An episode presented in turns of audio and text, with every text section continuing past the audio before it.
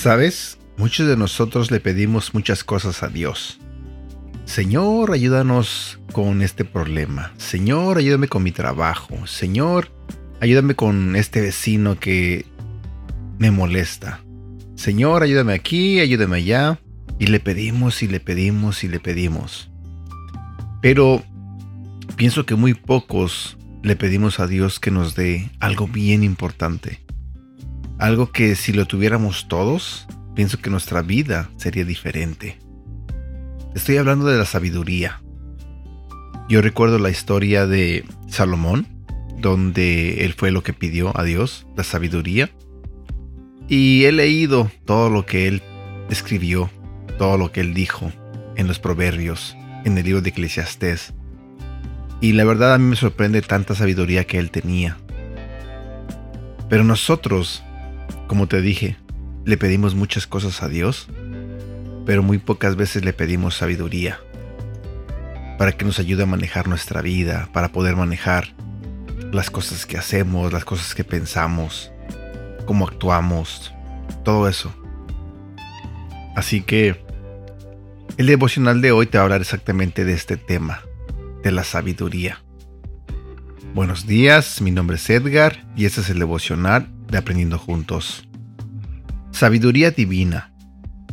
El temor del Señor aumentará tus días, mas los años de los impíos serán acortados. El principio de la sabiduría es el temor de Dios. En el temor del Señor está la fuente de confianza y esperanza que tendrán sus hijos.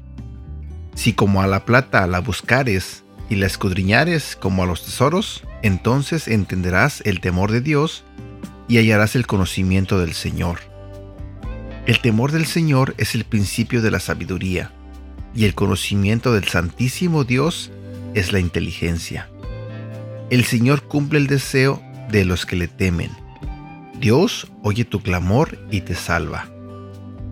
El principio de la sabiduría es tener reverencia por el Señor.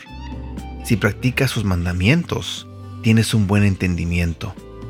Si tienes falta de sabiduría, pídela a Dios, el cual la da a todos abundantemente y sin reproche. La sabiduría que viene de Dios es primeramente pura, después pacífica, amable, benigna, llena de misericordia y de buenos frutos, sin incertidumbre ni hipocresía. Eres bienaventurado si hallas la sabiduría y obtienes la inteligencia, porque la ganancia que ofrecen es mejor que la ganancia de la plata y sus frutos más que el oro fino. De la boca del justo salen palabras que son de bendición para muchos, mas de la boca del necio no fluyen palabras de sabiduría.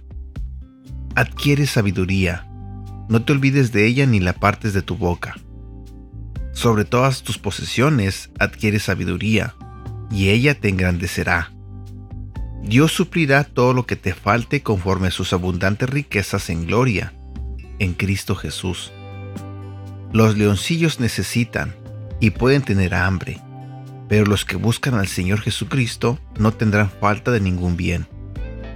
Poderoso es Dios para que abunde en ti toda gracia, a fin de que teniendo siempre en todas las cosas lo suficiente, puedas ayudar a otros que están en necesidad si Dios no dejó de dar a su Hijo Jesucristo, sino que lo entregó para que fuera a la cruz por ti, ¿cómo no te va a dar junto con Él todas las demás cosas que te falten?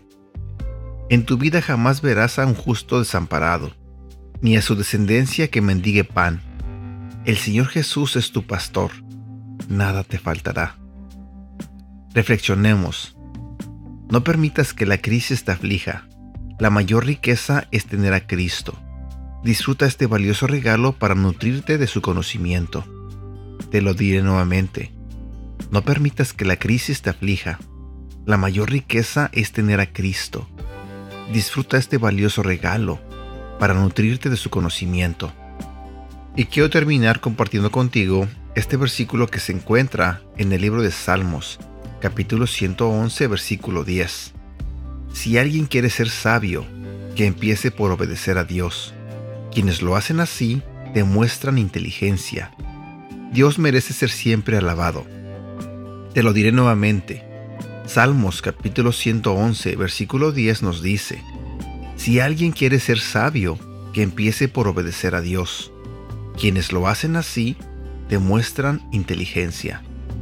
Dios merece ser siempre alabado. Y bueno, espero que tengas un bonito día y que Dios te bendiga. Hasta pronto.